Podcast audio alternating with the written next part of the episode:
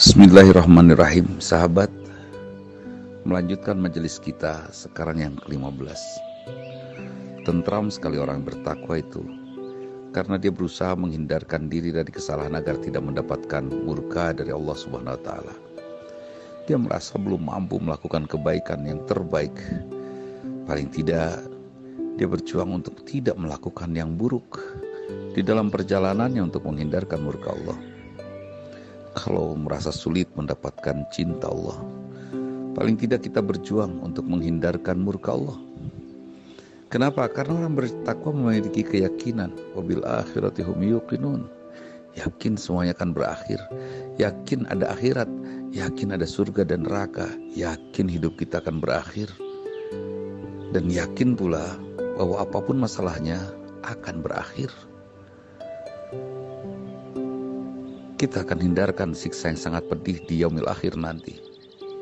Kita akan hindarkan siksa neraka dengan terus berusaha berbuat baik dan menghindarkan keburukan-keburukan dari perilaku, pendengaran, penglihatan, ucapan, perasaan, pikiran, semuanya dibuat baik.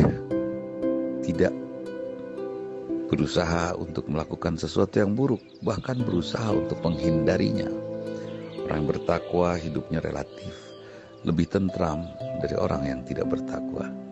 Sahabat, mari kita bangun terus ketakwaan kita karena tentunya hanya orang-orang bertakwalah orang-orang yang beruntung hidupnya di dunia ini dan di akhirat nanti. Mudah-mudahan Allah teguhkan ketakwaan pada diri kita, teguhkan ketakwaan sebagai ungkapan dari pemaknaan ibadah yang dibentuk, diwujudkan oleh sikap kita. Mudah-mudahan Allah ridho terhadap apa yang kita lakukan. Mohon maaf. Aku lu qouli hadza wa astagfirullah Assalamualaikum warahmatullahi wabarakatuh.